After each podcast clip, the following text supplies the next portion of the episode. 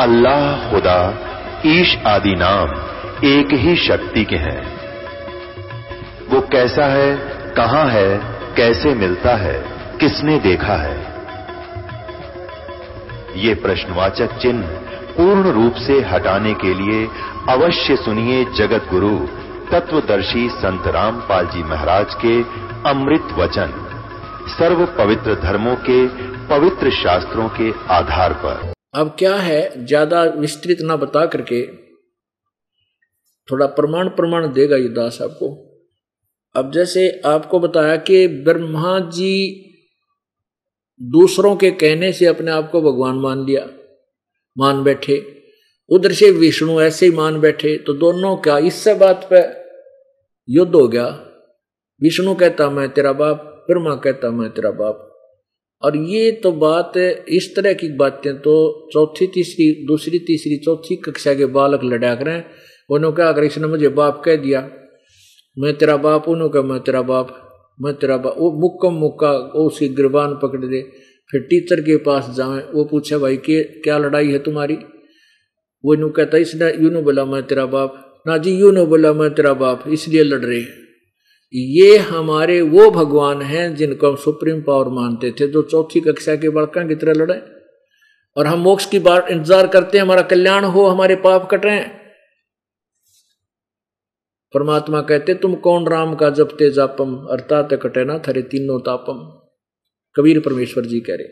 अब देखिए, उन दोनों का जब झगड़ा हो गया, युद्ध हो गया, बहुत सी सेना मारी गई, तब उन इस काल भगवान ने सदा शिव ने, इस एक बीच में सफ़ेद चमकदार एक खंबा प्रकट कर दिया। तो उसके बाद ब्रह्मा ने झूठ बोल दी कि मैंने इसका एंड ढूंढ लिया। विष्णु ने कहा कि मैंने इसका और छोर पाया नहीं, साची बता दी। तो फिर इनको समझाने लगा कि तुम दोनों भगवान नहीं हो, तुमने अपने आप को भगवान मान लिया, ये बहुत ही गलत कर दिया। तुम ईश नहीं हो। अब वो स्पष्ट करना चाहेगा आपका दास, ये देखिएगा। ये है विद्वेश्वर संहिता। शिव पुराण पृष्ठ सत्रह पे, और विद्वेश्वर संहिता, अध्याय नौ, भाग एक, अध्याय नौ में, अब यहाँ थोड़ा सा दिखाते हैं कि नंदे, नंदिकेश्वर बोले, इस प्रकार, भगवान ने भगवान ने शिव ने, उन नम्र हुए ब्रह्मा और विष्णु पर अनुग्रह करके उनके युद्ध में जो प्रॉपर परस्पर की सेना मारी गई थी, उस सबको अपनी शक्ति से जीवित कर दिया। फिर उनसे कहने लगा कि मेरा सकल और निष्कल दोनों स्वरूप हैं। सकल माने साकार, निराकार। निष्कल माने जिसकी कोई सकल ना हो, सूरत ना हो, मूर्ति ना हो, निराकार। वेद से दो रूप है, परंतु और ईश्वर नहीं है। मेरे अतिरिक्त कोई ईश्वर नहीं है। इस कारण उनके इस कारण उनके दो रूप नहीं हो सकते। पहला सतम रूप, ये खंबा रूप, और दूसरा पीछे मूर्तिमान रूप धारण किया है। वो खुद खड़ा हो गया आके शिव रूप में। उसमें, इसमें ब्रह्म रूप निष्कल निष्कल है और ईश्वर, ईश रूप सगुण है। मेरे ये दोनों रूप सिद्ध हैं। ये काल बोल रहा है, ये सदाशिव। दूसरे किसी के नहीं। अब देखो, हो सकते, इस कारण तुम दोनों को, ब्रह्मा और विष्णु को अथवा दूसरों को ईश्वर तव की प्राप्ति नहीं हो सकती, तुम प्रभु नहीं हो सकते। तुमने जो अज्ञानता से अपने को ईश माना, यह बड़ा है अद्भुत हुआ। उसके दूर करने को ही, तुम्हारी ये फड़क तुम्हारे दिमाग सेंटर में लाने के लिए ही, उसके दूर करने को ही मैं रण स्थान में आया। अब तुम अपना विमान त्याग कर, मुझ ईश्वर में अपनी बुद्धि लगाओ, मेरे प्रसाद प्रसाद से लोक में सब अर्थ प्रकाश होते हैं। अब ये काल भ्रमित कर रहा है, देखो। मैं ही परब्रह्म हूँ, मेरा ही कल अकल रूप है, ब्रह्म होने से मैं ईश्वर हूँ। आह! और अनुग्रह आदि मेरा ही कर्त्य है। अब देखो। अब प्रश्न नंबर अठारह पे, सत्रह आपने पढ़ा, ये अठारह है।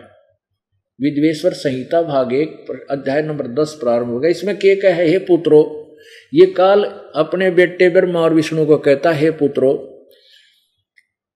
यह कृत कृत कौन सा? ब्रह्मा को रजगुण बनाकर उत्पत्ति, जीव उत्पत्ति कराने का, और विष्णु को सतिथि, सतोगुण बनाकर सतिथि कराने का।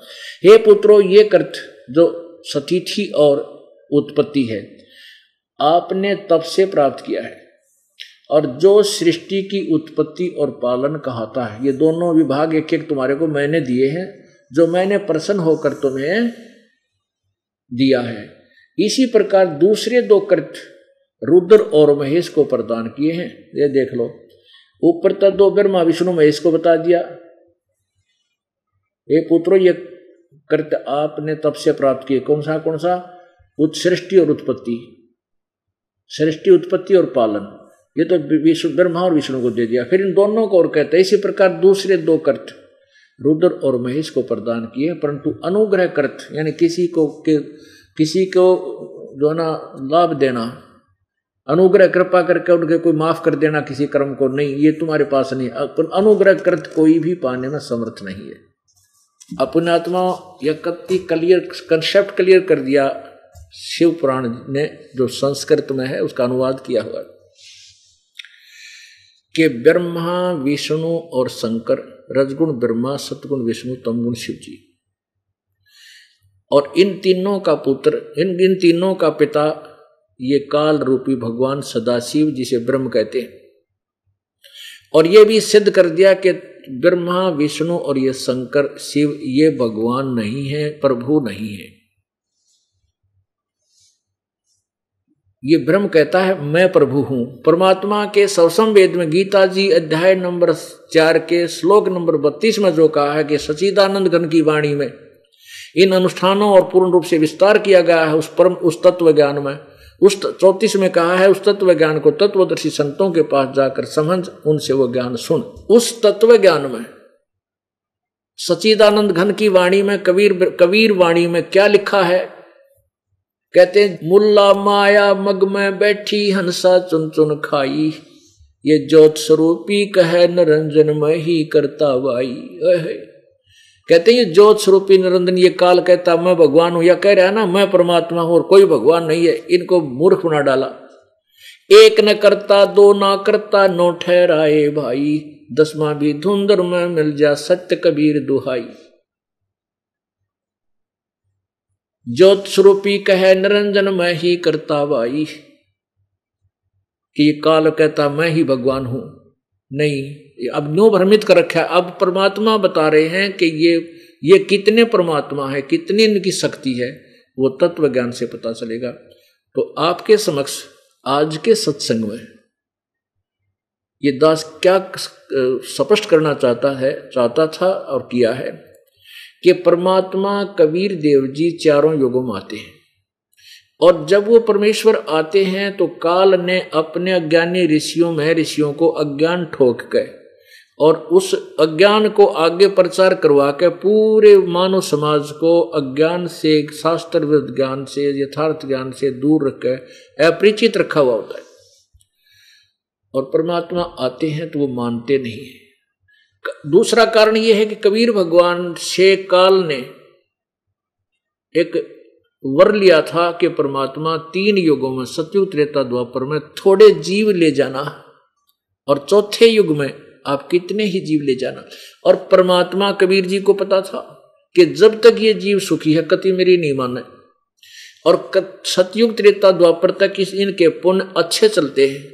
कोई प्राणी विशेष दुखी नहीं होता। जैसे ईब कर टूट रहे किसी का कैंसर, एक बीमारी की खोज, एक बीमारी के रोग की खोज डॉक्टर कर, ये साइंटिस्ट करते इतने दूसरी सी भयंकर आ जाए वो दस साल लगे रहे तो भी उनसे नहीं सुधार हो पाता। यानी हमारे जितने कर्म बिगड़ते जाएँगे, उतने ही हमारे ये पाप कर्म के कारण और नई नई ऐसी भयंकर बीमारी हो जाएँगी, जिसमें मेडिसिन भी फेल हो जाएँगे। तो पुणात्माओं सतयुग त्रेता द्वापर में सुंदर वातावरण था, बढ़िया आहार था, फलों से लदे पद वृक्ष रहते थे। तो ये भक्ति तो करते ही थे, लेकिन परमात्मा की यथार्थ भक्ति को ना मान करके जो भी दंत कथा थी उसी पर आरूढ़ रहे। इन ऋषि महर्षि जो सतियों के ब्राह्मण कहते, वेद के गाता थे, पूर्ण विद्वान थे और दुर्गा की पूजा करते थे। तो उन्होंने ऐसा मिसगाइड कर रखा था तो वो उसी साधनाओं पर लगे रहे। इसलिए परमात्मा ने तीन युगों में थोड़े जीव ले जाने का उसको वर दे दिया। क्रय कराव साइया मन में लहर उठा, और दादू से दर जीव के अब बगल हो जा। उधर से इस काल के मन में लहर उठा दी, अग तीन युगों में थोड़े जीव ले जाना। इस काल को पता है ब्रह्म को कि चौथे युग में इनकी खूब रन मट्टी होगी, और ये भक्ति योग कति नहीं रहेंगे।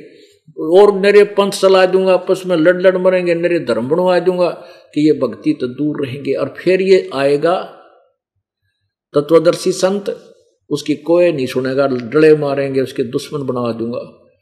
तो परमात्मा ने इस कारण से उसको व्रत दे दिया था कि ठीक है, मालिक को मालूम था कि तीन युगों में ये भक्ति मेरे वाली स्वीकार करें को नहीं। और जब चौथे युग में इनकी कति ब्रान माटी हो लेगी खूब दुर्गति हो जाएगी, जो साधना ये कर रहे हैं, उनसे कोई लाभ मिला नहीं, पूर्व के पुण्य इनके साथ नहीं रहेंगे, जिनसे कुछ लाभ मिलता। तो फिर ये मुझे पहचानेंगे, मेरे पास आवेंगे, आते ही वो वैसा, वो सत भक्ति दूँगा कनेक्शन जोड़ दूँगा, अपनी पावर से, और ये सुखी होते चले जाएँगे, मुझे पहचान लेंगे मेरे बच्चे और पार हो जाएँगे। तो पुण्यात्मा उस परमेश्वर ने चारों युग में आकर आप प्रयत्न किया, ये बाणी बोली, चारों युग में हम पुकारे, और को कहा, हम हेल रे, और हीरे मोती माणक बरसे, ये जग टुकता ढेल रे। अब इन ऋषि महर्षियों के बारे में परमेश्वर ने अपने सब संवेद में वो सचिदानंद सचिदानंद घन की वाणी में क्या कहा है? मोती मुक्ता दर्शत ना ही ये जग है सब अंदरे दिखत के तैन चश्म इनका फेरा मोतिया बंदरे। ये दिखत विद्वान बड़े, जैसे किसी का सफ़ेद मोतिया मोतिया बंद हो जाए, उसकी आँख बहुत साफ़ दिखाई देती है। और उसने दिखता कुछ नहीं। तो परमात्मा यही बता रहे हैं कि ये बड़े विद्वान महर्षि और मंडलेश्वर दिखाई दे थे और संस्कृत बोला करते थे, ये कहता, मोतिया बंद हो रहा था। ये पुराणों को भी ना समझ सके, ये तो अंधे थे। दिखत के तैन चश्मिन का फिरा मोतिया बंद रे तो पुण्यात्माओं अब वो समय आ गया है जो परमात्मा ने कहा था कि कलयुग में बिचली पीढ़ी जब आएगी, उस समय इस तत्व ज्ञान का उद्गार करेंगे इसका जो है ना, पूर्ण रूप से विस्तार करेंगे। और जन जन तक पहुंचाएँगे, वो अब प्रारंभ हो चुका है। और ज्ञान सब ज्ञान डी, ये कबीर ज्ञान सो ज्ञान, जैसे गोला तोब का भाई करता चले मैदान। अभी वो मैदान करता चलेगा, भगवान का तत्व ज्ञान तोब का घोड़ा है। ये नकली ऋषि मैं ऋषि संत बने बैठे हैं, इनके सारे की खाल उतर जाएगी ज्ञान की, और ये छुप जाएँगे, भाग जाएँगे छोड़कर मैदान को कुछ दिनों में। जब जनता ज्ञान समझ जाएगी और आपका कल्याण होगा मोक्ष प्राप्ति होगी। सतलोक में जाएँगे जहाँ से हम आए थे। वहाँ कोई मृत्यु नहीं, केवल युवा शरीर रहेगा। और वहाँ जो, जिन मकानों को, जिन महलों को, यहाँ के इंद्र के पास भी वो सुविधा नहीं हुआ आपके उन महलों में विद्यमान है, जिसको तुम छोड़कर इस काल के साथ आगे वो प्राप्त होगी। बोलो, सतगुरुदेव। परम पिता परमात्मा, सारी सृष्टि के रचनहार, कुल मालिक कबीर देव, कबीर परमेश्वर, अल्लाह अकबर। वो स्वयं ही इस काल के लोक में आते हैं। इस काल के जाल में फंसे हुए अपने हंसों को, अपनी पुण्य आत्माओं को ये तत्व ज्ञान समझा करके, अपनी शरण में लेकर के उन्हें भक्ति का धनी बनाते हैं। उस भक्ति के धन के प्रभाव से, भक्ति की शक्ति से ये जीवात्मा सतगुरु के साथ सतलोक पहुँच जाती है। पुण्यात्मा, आज सुबह के सत्संग में आप जी ने सुना कि उन ज्ञानहीन ऋषियों, गुरुओं ने महर्षियों ने, न तो पवित्र वेदों को जाना, वो नहीं समझ सके। वो नहीं समझ सके और न ही इन पुराणों को समझ सके। ये कलयुग के जो गुरुजन, पवित्र हिंदू धर्म के जो मार्गदर्शक कहलाते थे, जो हमें बताया करते थे कि हम जो ज्ञान तुम्हें दे रहे हैं, ये पुराणों से, वेदों से और गीता जी से हम आपको सुना रहे हैं। अपने पूर्वज, वो सभी अशिक्षित थे। शिक्षा ग्रहण करने का, अर्थात एक संस्कृत भाषा को जानने का, सीखने का, पढ़ने का, केवल एक ही वर्ग को अधिकार था जिसे ब्राह्मण कहा करते हैं। जो ब्राह्मण कहलाते हैं। अन्य किसी भी जाति वाले को संस्कृत पढ़ने का अधिकार नहीं था। जिस कारण से हम संस्कृत भाषा से वंचित रहे और उन अज्ञानियों ने जो भी सरलार्थ अनुवाद करके हमें बताया, वेदों और गीता जी तथा पुराणों का, हमने उसे स्वीकार कर लिया।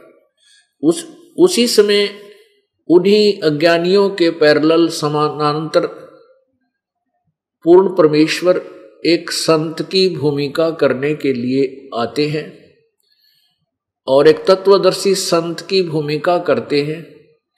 एक कुछ वर्ष में के लिए अतिथि रूप में वो परमात्मा हमारे बीच में एक मनुष्य जैसी लीला करते हुए रहते हैं और वहीं से वो पूरे ब्रह्मंडों का संचालन भी करते हैं।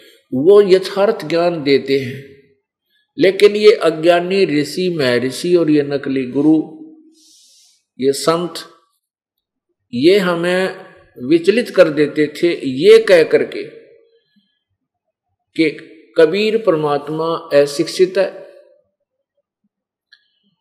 ये क्या जाने वेदों और गीता और पुराणों के बारे में? ये सब झूठ बोलता है। तो हमारे को ये जच भी गई क्योंकि कबीर देव जी को हम अशिक्षित मानते थे। परमात्मा जो चाहे सो कर सकते हैं। उनके द्वारा दिए गए ज्ञान में संस्कृत भी इतनी सुंदर लिखी हुई है कि ये बड़े बड़े आचार्य चक्कर काट जाते हैं।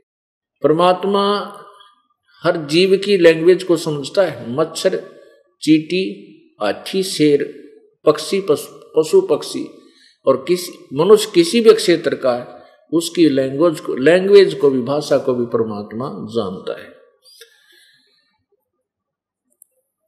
इसी प्रकार वो परमेश्वर कबीर देव जी अपने द्वारा रची हुई सृष्टि का यथार्थ ज्ञान दिया करते थे और वो साथ में ये बताया करते थे कि जिन भगवानों को तुम पूज रहे हो, ब्रह्म पर ब्रह्म रजगुण, ब्रह्मा, सतगुण, विष्णु, तमगुण शिव जी ये पूजा के योग नहीं, ये तुम्हें मोक्ष नहीं दे सकते। इस बात से वो अज्ञानी गुरु लोग अपनी रोजी रोटी बंद होने के डर से बहुत दुखी हुए और जनता को भ्रमित करके परमेश्वर कबीर जी के पीछे लगा दिया। ये जुलाहा जाति में उत्पन्न कबीर हमारे देवताओं की निंदा करता है, इनको हे बताता है, इनको कहता है, ये इनकी पूजा करने वाले मूर्ख हैं, अज्ञानी हैं, इसकी बातों पर विश्वास मत करो। और उस समय उनकी दाल गलगी क्योंकि हमारे पूर्वज अशिक्षित थे, वो कलयुग का प्रथम चरण था। वो प्रथम पीढ़ी थी इस कलयुग की। परमेश्वर उस समय आए थे। फिर अपनी प्यारी आत्मा धर्मदास जी से कहा था, धर्मदास तो लाख दुहाई। ये तत्व ज्ञान जो मैं तुझे सुना रहा हूँ, तू लिपिबद्ध कर रहा है कबीर सागर में, कबीर वाणी में। ये तत्व ज्ञान कहीं बाहर न जाई।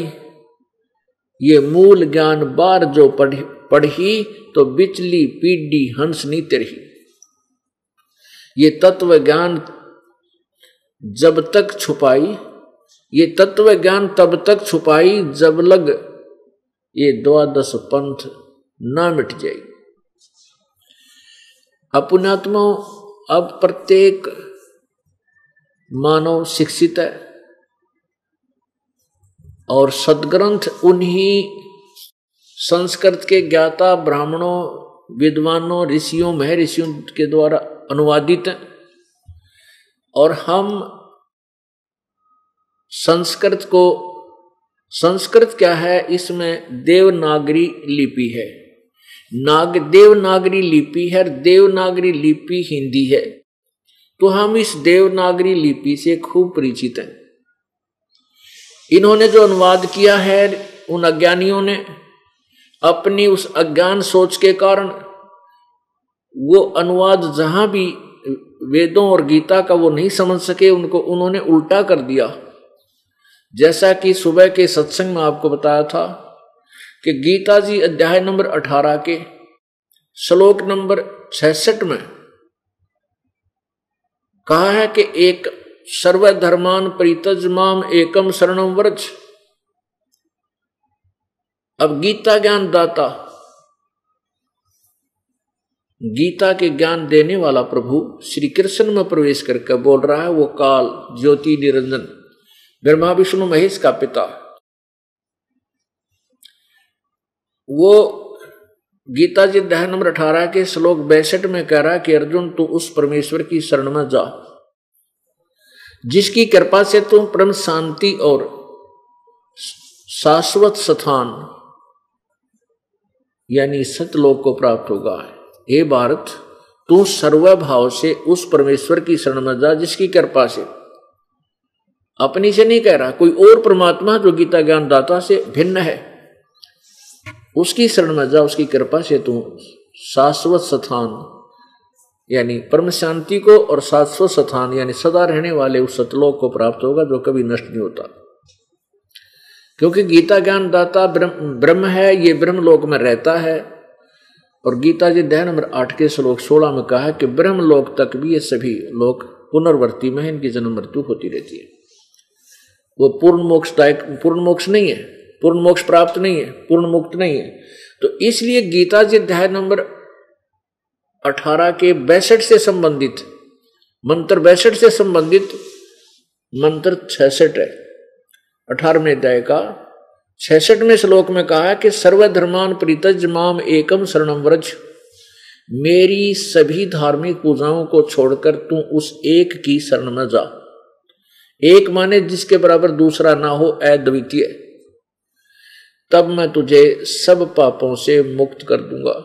पुण्यात्माओं, यहाँ इन अज्ञानियों ने गीता जी के उस अनमोल ज्ञान का डंगा कर दिया। वहाँ लिख दिया, व्रज माने मेरी शरण में आ आज तक इस दास से, ने जब से गहरी नज़र गीता नामक एक पुस्तक निकाली है, और उसमें गीता जी का यथार्थ अनुवाद किया है।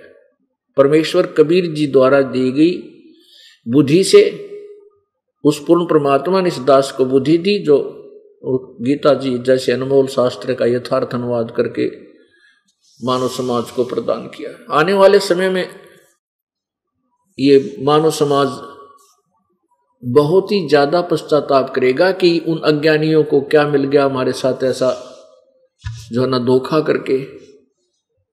और ये कहा करेगा कि परमात्मा इस दास को, रामपाल दास को ना भेजता तो ये मानव समाज बिल्कुल बर्बाद हो जाता। पुणात्मा इन्होंने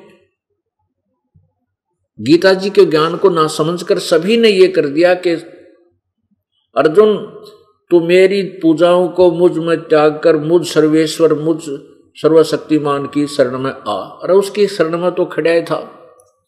उसके पास तो अर्जुन खड़ा था और वो तो उनकी वार्ता हो ही रही थी। फिर कित आ? नहीं तो फिर अठारह में जाए के बैसठ में अठारह में जाए के छसठ में और भी बहुत जगह अन्य परमात्मा के विषय में गीता ज्ञानदाता कह रहा है तो वो कौन है वो परमात्मा? ये ऋषि में है ऋषि नहीं जान सके, क्योंकि इनके दिमाग की सुई, इनकी बुद्धि की सुई श्री कृष्ण जी उर्फ़ विष्णु जी पर टिकी रही। ये सर्वेश्वर है, ये सारे शक्ति, सर्वशक्तिमान है, ये तीन रूप धारण करता है ये कृष्ण जी बनकर आया। और श्री कृष्ण गीता बोल रहा है, श्री कृष्ण के मुख से काल बोल रहा था। श्री कृष्ण काल नहीं थे। श्री कृष्ण जी काल नहीं थे। ये सतोगुण भगवान हैं, ये तीन लोग के प्रभु यानी तीन लोग के एक विभाग के स्वामी हैं। इन्होंने कभी पहले काल नहीं कहा, अपने आप को बाद में कभी काल नहीं कहा। गीता जी अध्याय नंबर ग्यारह के श्लोक बत्तीस में गीता ज्ञान दाता स्वयं स्वीकार करता है कि कालास्मी मैं काल हूँ, सबको खाने के लिए आया हूँ। सबका नाश करने के लिए अब आया हूँ। ये बात श्री कृष्ण थोड़ा कहता वो तो पहले खड़े थे वहाँ पर। तो इन्होंने सभी ने जिन्होंने अनुवाद किया गीता जी का, अठारहवें अध्याय के छसठवा श्लोक उठाकर देख लेना। जो भी आपने नुकति अंडी लगता होगी तो बड़ा विद्वान था, और इसने सही अनुवाद किया होगा, सबने बट्ठा बठा रखे। और यहाँ से पूरी गीता का ज्ञान ही, उसका दिशा ही बदल जाती है। अज्ञान की तरफ़ चल जाती है कि जहाँ व्रज माने जाना होता है, उसका आना कर दिया।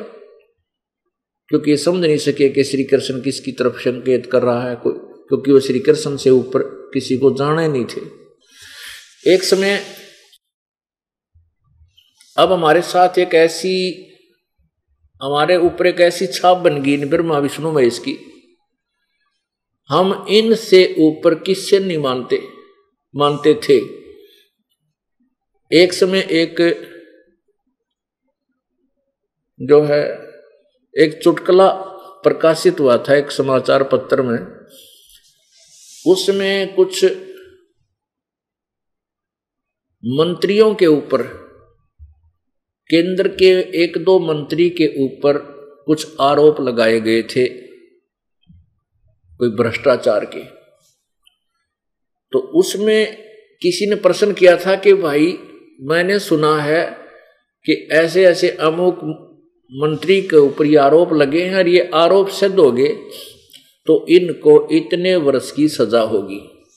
दूसरा पूछता, फिर वो पूछता है कि क्या यदि प्रधानमंत्री और राष्ट्रपति ऐसी गलती कर दे तो क्या इनको भी सजा हो सकती है? तो उत्तर दिया उसने कि ये के डीसी लाग रहे हैं, इनको भी सजा होगी।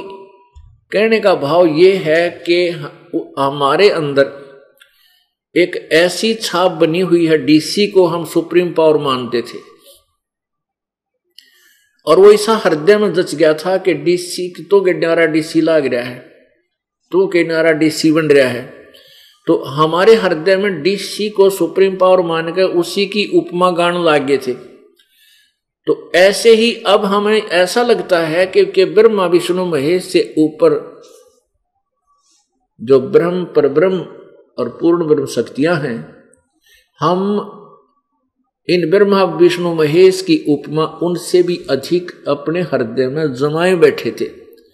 कारण क्या था कि हमें पूर्ण परमात्मा के विषय में ज्ञान नहीं था। अब पूर्ण परमात्मा के विषय में ज्ञान उस स्वयं ही आकर परमेश्वर ने ही दिया है। नहीं तो ये ब्रह्म अर्थात ये क्षर पुरुष ये काल भगवान, ये जीव को उस परमेश्वर से परिचित नहीं होने देगा। क्योंकि इसको डर है कि यदि उस भगवान का ज्ञान इस प्राणी को हो गया तो ये यहाँ से भाग जाएगा और तेरे जाल से परिचित होकर के ये परमात्मा के चरणों में चला जाएगा। पुण्यात्माओं अब यहाँ प्रश्न एक और समस्या आपके मन में हृदय में उत्पन्न होगा, एक शंका कि गीता जी में तो काल ने बोला है, ये बता रहा है कि उस परमात्मा की शरण में जा। पुण्यात्मा, ये तो वेदों का ज्ञान जो है, परमेश्वर जी ने, पूर्ण परमात्मा ने, कबीर जी ने, इस काल के कंप्यूटर में डाल दिया। अब ये उसको चेंज नहीं कर सकता, इसने न्यू बोलना पड़ेगा।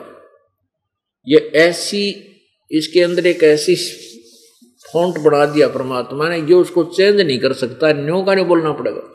इसके साथ साथ इसने अपना भी अड़ंगा अड़ा रखा है गीता जी में। वो समय आने पर बताएँगे, लेकिन उसको अब हम तत्व ज्ञान से सुलझावांगे। जो तत्व ज्ञान हमें मिला है कबीर परमात्मा का, कबीर परमेश्वर की वाणी का सचिदानंद घन की वाणी वाला जो ज्ञान हमें मिला है उससे इसको कंपेयर करके शुद्ध कर लिया हमने। और उसको शुद्ध करके आपको ये ज्ञान सुनाया जा रहा है और साथ में ये कुछ पुस्तक बना करके आप जी के पास भेजी जा रही है। कुछ दिनों में देख लेना, ये मानव समाज एकदम, विशेषकर हिंदू समाज एक बार फड़क कर जागेगा। इतना फड़क के जागेगा, जैसे गहरी नींद तो उठा कर रखियो, के बिना हमारे साथ है लुट गए, पिट गए। और ऐसी उमंग से इस ज्ञान को ग्रहण करके जो तत्व ज्ञान है, अपना आत्म कल्याण कराएँगे। उसके बाद फिर अन्य विश्व के जो शेष प्राणी हैं, वो भी विवश हो जाएँगे। सोचने को कि सचमुच ये ज्ञान न्यारा ही है और सत्य है, जो मानव को एक बनाओगा हमारे विभाग जो हो चुके हैं, ये नहीं रहेंगे, क्योंकि हम तत्व ज्ञान से परिचित होकर के पूरी पृथ्वी को अपना ही मानेंगे। आपने सुबह के सत्संग में सुना था कि ब्रह्मा, विष्णु, महेश, ये काल के पुत्र हैं, दुर्गा इनकी माँ है। और श्री शिव पुराण में आपने पढ़ा कि भगवान वो सदाशिव अर्थात ये काल रूपी ब्रह्म ज्योति निरंजन क्षर पुरुष जिसको गीता में क्षर पुरुष भी कहा है, काल भी कहा है। वो ब्रह्मा और विष्णु को कह रहा है कि तुम परमात्मा नहीं हो। तुम ईश नहीं हो। तुमने अपने आप को ईश समझा है, भगवान समझा है, ये बहुत अद्भुत हो गया। और इसी को ठीक करने के लिए मैं अब आया हूँ, प्रकट हुआ हूँ। और फिर ये कहता है कि वत्स पुत्रो,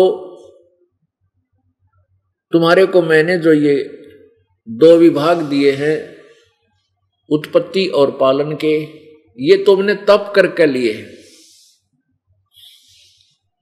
एक बार फिर देखिए उसी पवित्र सदग्रंथ को। पवित्र शास्त्र को, श्री शिव पुराण को, फिर देखिए उसी शिव शिव पुराण को, जिसमें संस्कृत भी विद्यमान है।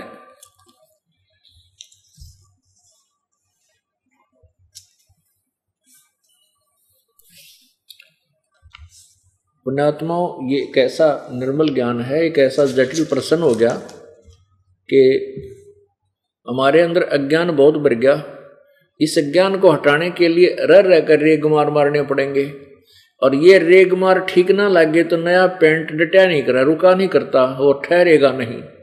इसलिए ये सदग्रंथों को दिखा दिखा कर आपके हृदय में जो जमा हो गया, वो अज्ञान इन सदग्रंथों के प्रत्यक्ष प्रमाण से हटेगा, तब ये तत्व ज्ञान समावेगा, तब ये टिकेगा। इसलिए बार बार रेग मार ये मारने पड़ रहे हैं तत्व ज्ञान के। ये सदगर्म दिखा करके। देखिएगा शिव महाप्राण।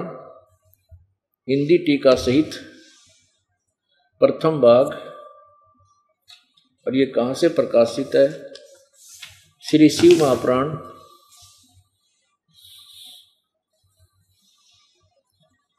ये है विद्या, विद्यावारिधि पंडित ज्वाला प्रसाद जी मिश्रकृत हिंदी टीका सहित खेमरा श्री कृष्ण दास प्रकाशन बम्बई। इसमें आप देखिएगा, ये है शिवपुराण रुद्र संहिता। शिवपुराण रुद्र संहिता भाग दो, रुद्र संहिता भाग दो, अध्याय एक में, मंत्र सत्रह में, ब्रह्मा, विष्णु, महेश, ये तीनों देवता शिव, ये शिव कौन है? ये काल, ज्योति, निरंजन के अंश से प्रकट हैं। अब देखो, ब्रह्मा, विष्णु, महेश, ये तीनों देवता शिव के अंश से प्रकट हैं। हर देखा गया, बकवाद कर दी, महेश उनमें स्वयं पूर्ण पूर्ण स्वयं सक्षिव है, ही है, पूर्ण से, पूर्णतः। अरे भले आदमियों जब ये सपेष्ट कर रहा है कि ब्रह्मा, विष्णु, महेश, ये तीनों देवता हैं जो शिव के अंश से प्रकट हुए हैं। यह भी सिद्ध हो गया कि ब्रह्मा विष्णु तीनों देवता हैं। इन देवताओं की पूजा गीता जी में मना किया है, नौवें अध्याय के पच्चीसवें श्लोक में और सातवें अध्याय के बारह से पंद्रह और बीस से तेईस में। अब यहाँ देखिएगा, ये तो सिद्ध हो गया कि ब्रह्मा विष्णु महेश ये शिव यानी इस काल के से प्रकट हुए हैं। अब यहाँ देखना, ये शिव पुराण विद्वेश्वर संहिता ग्यारह पृष्ठ पे, विद्वेश्वर संहिता भाग एक, अध्याय छह में। अभी सुबह भी दिखाया था आपको कि जब ब्रह्मा और विष्णु का युद्ध हो गया था, इसी बात पे कि तू मेरा बेटा, मैं तेरा बेटा, तब काल बीच में आया था। नंदी केश्वर बोले, वो ब्रह्म काल बोल रहा है, फिर उनके पास आकर के। ये लंबी कथा, थोड़ा इसको शॉर्ट करके दिखाएँगे आपको। हाँ या तो काल क्या कहता है? ब्रह्मा विष्णु महेश के पास आकर कहता है कि मेरे सकल और निष्कल भेद से दो रूप हैं। ईश्वर और, परंतु और ईश्वर नहीं, इस कारण उनके दो रूप नहीं हो सकते। पहला सतम रूप और पीछे मूर्तिमान रूप धारण किया। इसमें ब्रह्म रूप निष्कल है और ईश्वर रूप सगुण है। मेरे ये दोनों रूप सिद्ध हैं। ये काल कह रहा है जो शिव रूप में प्रकट हो जाता है। दूसरे किसी के नहीं हो सकते। इस कारण तुम दोनों को अपनात्मा ब्रह्मा, विष्णु, महेश का किस बात पर झगड़ा हुआ था? ब्रह्मा कहता मैं भगवान हूँ और विष्णु और शिव को मैंने उत्पन्न किया है। तू मेरा बेटा है, विष्णु, तू मेरा पुत्र है। विष्णु जी कह रहा कि मैं जगत का करता हूँ, मैं भगवान हूँ और तू मेरा पुत्र है, तू मेरी नाभि कमल से उत्पन्न हुआ इनकी भगवान अपने अपने आप को मालिक बताकर लड़ाई हो रही थी कि मैं भगवान हूँ। वो कहता, मैं भगवान हूँ, मैं ईश हूँ, प्रभु हूँ। तो यहाँ वो काल इनका पिता आकर कह रहा है कि तुम भगवान नहीं हो, तुम, तुमने अपने आप को भगवान मान लिया यह तुम्हारी बहुत गलती की है तुमने। ये देखो। मेरे ये दोनों रूप सिद्ध होते हैं। वे सिद्ध हैं, दूसरे किसी के नहीं। आगे कहा है, हो सकते, इस कारण तुम दोनों को अथवा दूसरों को ईश्वर तव की प्राप्ति नहीं हो सकती। ओह, तुम ईश्वर नहीं बन सकते। तुमने जो अज्ञान से अपने को ईश माना, भगवान मान लिया, यह बड़ा ही अद्भुत हुआ। उसके दूर करने को ही मैं रण सथन में, रण स्थान में आया हूँ। आया? अब तुम अपन, अपना ज्ञान त्याग कर मुझ ईश्वर में अपनी बुद्धि लगाओ। मेरे प्रसाद से लोक में सब अर्थ प्रकाश करते हैं। आगे देखो। अब अठारह पृष्ठ पे। ये काल कह रहा, पुत्रो, हे पुत्रो ब्रह्मा और विष्णु को, यह कृत आपने तप से प्राप्त किया है, जो कि सृष्टि की उत्पत्ति और पालन कहता है। सो मैंने प्रसन्न होकर तुम्हें दिया है। इसी प्रकार से दूसरे दो कर्त रुद्र और महेश को प्रदान किए हैं, परंतु अनुग्रह कर्त कोई भी पाने हुआ समर्थ नहीं है। अब देखो, स्पष्ट हो गया। यह कर्त आपने तप से प्राप्त किया है। पुत्रो हे पुत्रो, ये कर्त काल कह रहा है, बेटो, ब्रह्मा और विष्णु को कि दोनों जो तुम्हारे को मन दिए हैं, ये उपाधि, ये तुमने किया तो तुमने अपना तप है, उस तप से मैंने तुम्हें दिया है। सृष्टि उत्पत्ति, सृष्टि की उत्पत्ति और पालन, कहता है। और प्रसन्न होकर तुम्हें दिया है। इसी प्रकार दो कर्त रुद्र और महेश को प्रदान किए परंतु अनुग्रह कर्त कोई भी पाने को समर्थ नहीं है। अब देखो, कितना स्पष्ट हो गया। इस पवित्र, हमारे पवित्र पुराण ही हमें बता रहे हैं कि ब्रह्मा और विष्णु भगवान नहीं है। और ये काल के बेटे हैं, सदाशिव के पुत्र हैं। अब इसमें, इसने चार सिद्ध कर दिए, ब्रह्मा, विष्णु और महेश। और ये बोलनिया न्यारा है, जो कह रहा है, ये ये चौथा है। अपनात्मा अब ये तो सिद्ध हुआ कि ब्रह्मा, विष्णु, महेश परमात्मा नहीं है। पुराण शिव शिव पुराण ने सिद्ध कर दिया। और ये भी सिद्ध कर दिया कि ये तीनों देवता है। अब हम अपनी पवित्र गीता जी को पढ़ेंगे, देखेंगे। और पवित्र गीता जी जो है, वेदों का सारांश है। वेदों का निष्कर्ष है। जिसके अंदर कोड वर्डों में इन पुराणों का भी ज़िक्र है। इस दास ने एक शब्द अभी बोला था, ब्रह्मा विष्णु महेश पूजा के योग नहीं है। इनकी पूजा को कबीर परमेश्वर मना किया करते थे, जिससे वो अज्ञानी, नकली ऋषि महर्षि और गुरु वो अक्षुब्ध होकर के परमात्मा की निंदा किया करते थे, समाज को उनके विपरीत भड़काया करते थे। और वो ज्ञान आज हमारे सदग्रंथ कबीर परमेश्वर के उस 600 वर्ष पहले बोले गए ज्ञान का समर्थन कर रहे हैं। अब आपको पवित्र गीता जी अध्याय नंबर सात के श्लोक 12 से 15 और 20 से 23 को समझाएँगे, जिससे आपके हरदम ये समा होगा कि ब्रह्मा, विष्णु, महेश की पूजा करने वाले शास्त्र विरुद्ध साधना कर रहे हैं। जो पवित्र गीता जी अध्याय नंबर 16 के श्लोक 23 में, जिसके विषय में कहा है कि शास्त्र विधि को त्याग कर जो मनमाना आचरण करते हैं उनको न तो सुख होता है, ना उनकी गति होती है नहीं उनका कोई कार्य सिद्ध होता, अर्थात यूजलेस व्यर्थ। अब देखिएगा ये पवित्र गीता जी। श्री मद भगवत गीता। ये गीता प्रेस गोरखपुर से प्रकाशित है। ये है अध्याय नंबर सात। और श्लोक नंबर बारह।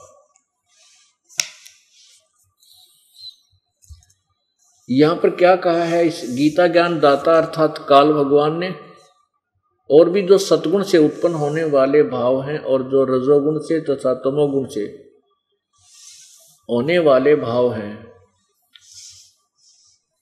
उन सबको तू मुझसे ही होने वाले ऐसा जान।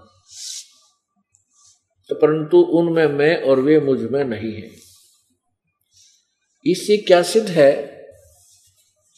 इससे ये सिद्ध हुआ कि रजगुण ब्रह्मा से उत्पत्ति, सतगुण विष्णु से सती थी और तमगुण शिव से जो संहार।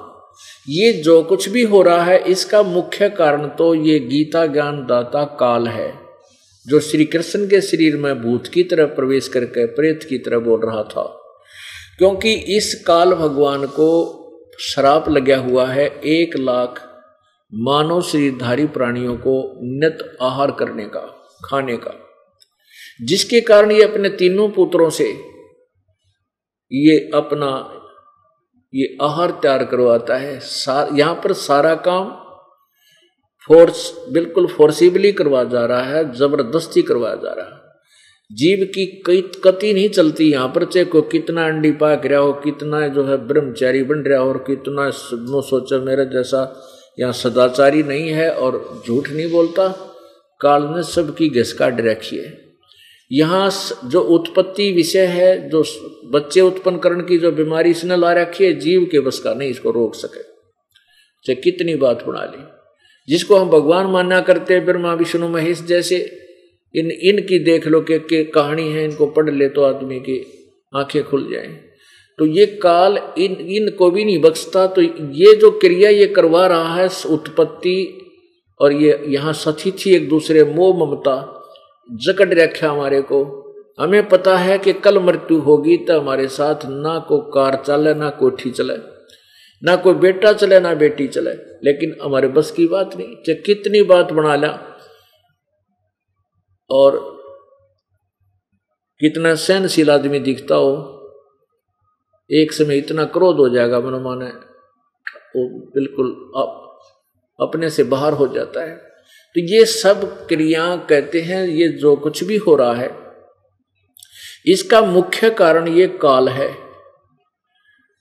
और ये कहता कि मैं इन के, इन में नहीं हूँ और ये मुझमें नहीं।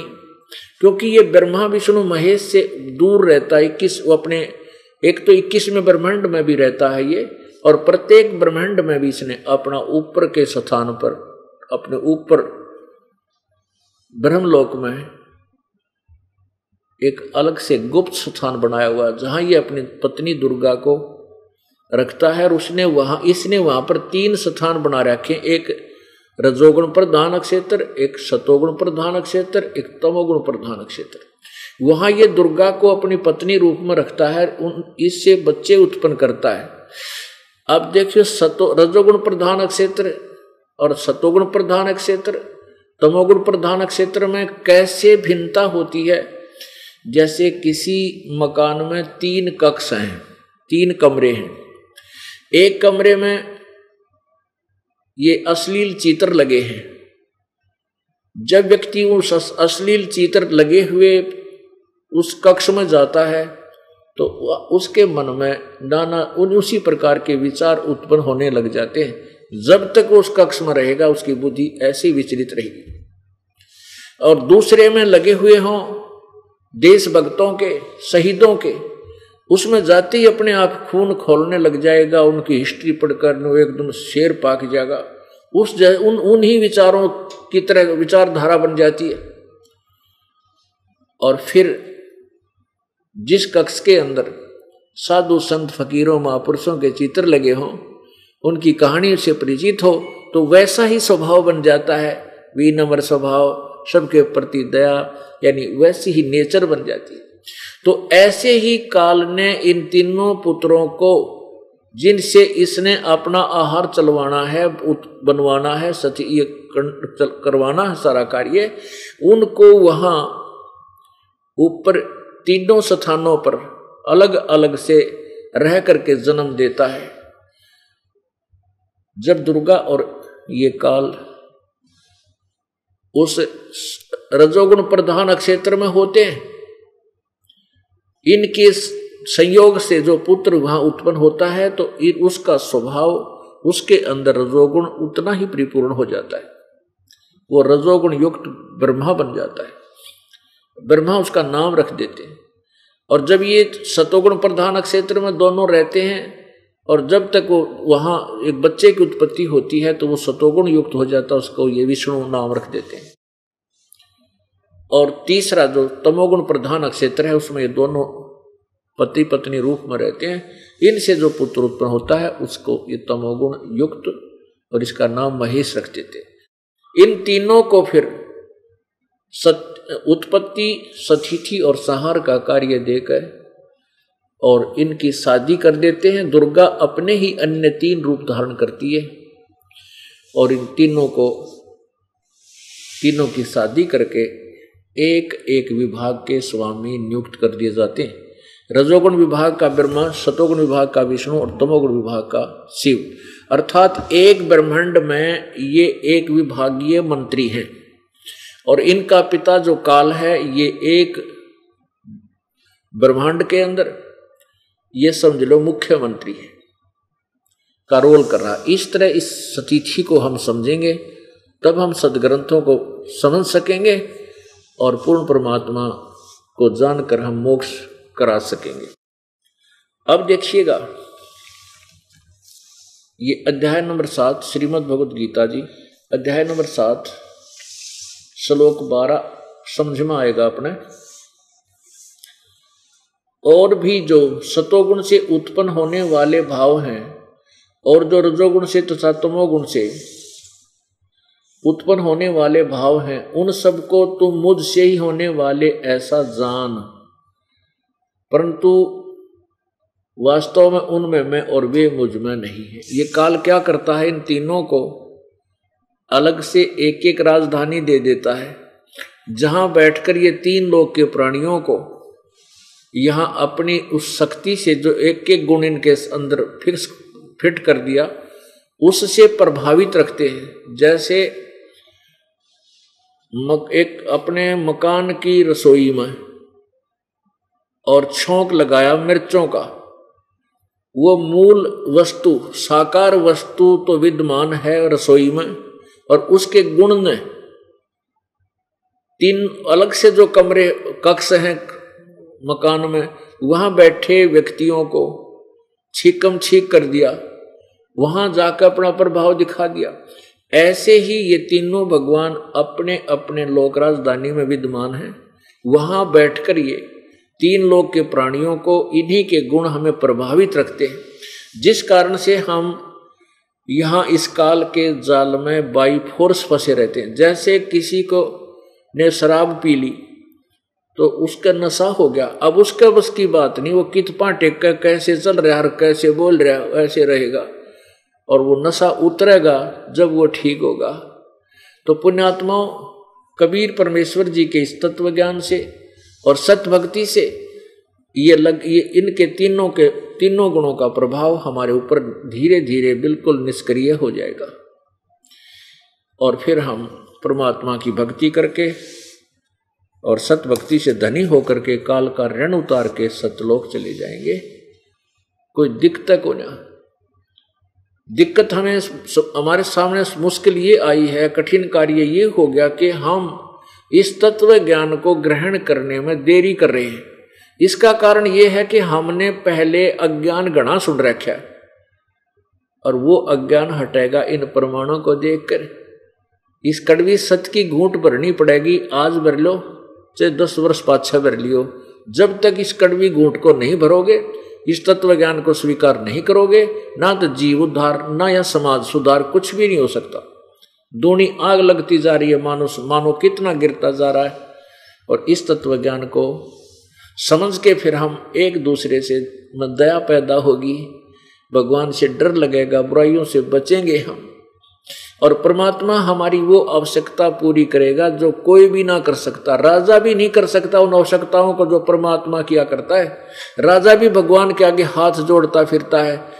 जब हमें उस परमात्मा से करें, सहारा मिलेगा तो हम ना चोरी कर सकते, ना ठगी करेंगे। किसी चीज़ के कसरे ना छोड़ कमी नहीं छोड़ेगा भगवान। तो और फिर हमें ज्ञान होगा, डर के, डर डर भी होगा, ज्ञान से डर बनता है। फिर हम वो गलतियाँ भी नहीं करेंगे। इस प्रकार समाज सुधार भी होगा सब बुराइयों से बच जावांगे और पर, परमात्मा की भक्ति करके हम सतलोक से ले जावांगे जहाँ से हम बिछुड़कर आए इस गंदे लोक में। अब ब्रह्मा विष्णु महेश रजगुण ब्रह्मा सदगुण विष्णु तमगुण शिव जी ये तो सत्य होगी।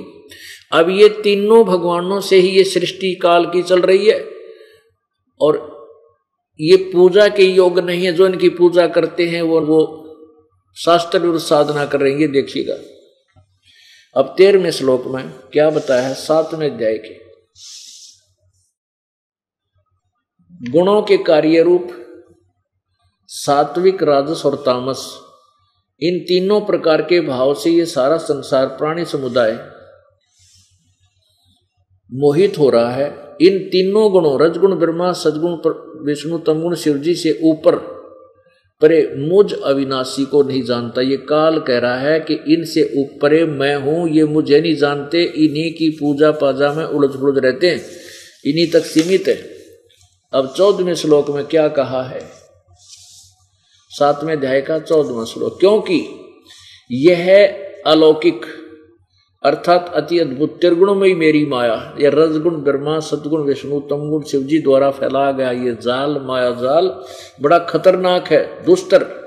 परंतु जो पुरुष, जो साधक मुझको भजते हैं, इस ब्रह्म को भजते हैं, काल को भजते हैं, वो माया का उल्लंघन कर जाते हैं, अर्थात संसार से तर जाते कहने का भाव ये है कि जो ब्रह्मा, विष्णु, महेश की पूजा ना करके केवल ब्रह्म साधना करते हैं, वो जैसे ब्रह्मा विष्णु महेश की जो पूजा करते हैं, शिव का पुजारी शिव के लोक में, विष्णु का पुजारी विष्णु के लोक में, ब्रह्मा का पुजारी ब्रह्मा के लोक में जाकर कोई देव पद प्राप्त कर लेगा। उन देवताओं के पास चले जाएँगे और वहाँ से फिर तुरंत ही अपने पुनः को अक्षीण करके फिर तो वापस गिर जाएँगे, चौरासी लाख योनियों में जाएँगे, नरक भोगेंगे। और जो ब्रह्म की साधना करता है, वो एक महाकल्प तक यानी सच्ची साधना आजीवन सच्चे जल में पूरे संत से लेकर के और विधिवत साधना करता है वो फिर ब्रह्म लोक में चला जाता है ब्रह्म का साधक। तो ये ब्रह्म, विष्णु, महेश से कुछ ज़्यादा राहत ब्रह्म लोक में गए प्राणी को होती है। वो ज़्यादा समय तक जन्म मृत्यु से बच जाता है। लेकिन मृत्यु उसकी भी होती है क्योंकि गीता जी अध्याय नंबर आठ के श्लोक सोलह में स्पष्ट किया कि ब्रह्म लोक तक गए हुए प्राणी भी फिर पुनर्वृत्ति में है, उनका भी मृत्यु होती है, जन्म मृत्यु जन्म मृत्यु में आते हैं। तो यहाँ ये कह रहा है कि जो मेरी भक्ति करते हैं, वो इनसे ऊपर उठ जाते हैं। ब्रह्मा, विष्णु, महेश, के से मिलने वाली राहत से ऊपर उठ जाते हैं। इस त्रिगुणमयी माया से, त्रिगुणमयी माया बड़ी खतरनाक है। और आगे फिर पंद्रहवें श्लोक में यही बताया कि ब्रह्मा, विष्णु, महेश रूपी त्रिगुणमयी माया के ऊपर जो आश्रित तो आश्रित हो गए इन तो आगे किसी ने मानते नहीं, चाहे कुछ भी कह लो इनको तो वो माया के द्वारा जिनका ज्ञान हरा जा चुका है त्रिगुणमयी माया द्वारा ब्रह्मा, विष्णु, महेश से मिलने वाली राहत के ऊपर ही आश्रित है। उनके विषय में देखो क्या कहा है। गीता जी अध्याय नंबर सात का और श्लोक नंबर पंद्रह। इस ब्रह्मा, विष्णु, महेश रूपी त्रिगुणमयी माया के द्वारा, यानी इन्हीं के ऊपर आश्रित है, इनके अतिरिक्त तो किसी ने नहीं मानते, जिनका ज्ञान हरा जा चुका है। ऐसे आसुर भावम, आसुर स्वभाव, राक्षस स्वभाव को धारण किए हुए मनुष्यों में नीच, ओह बुलाइयो ये दूषित कर्म करने वाले मूड लोग, मूर्ख, ये गीता ज्ञान दाता काल कह रहा है कि मुझको नहीं बजते।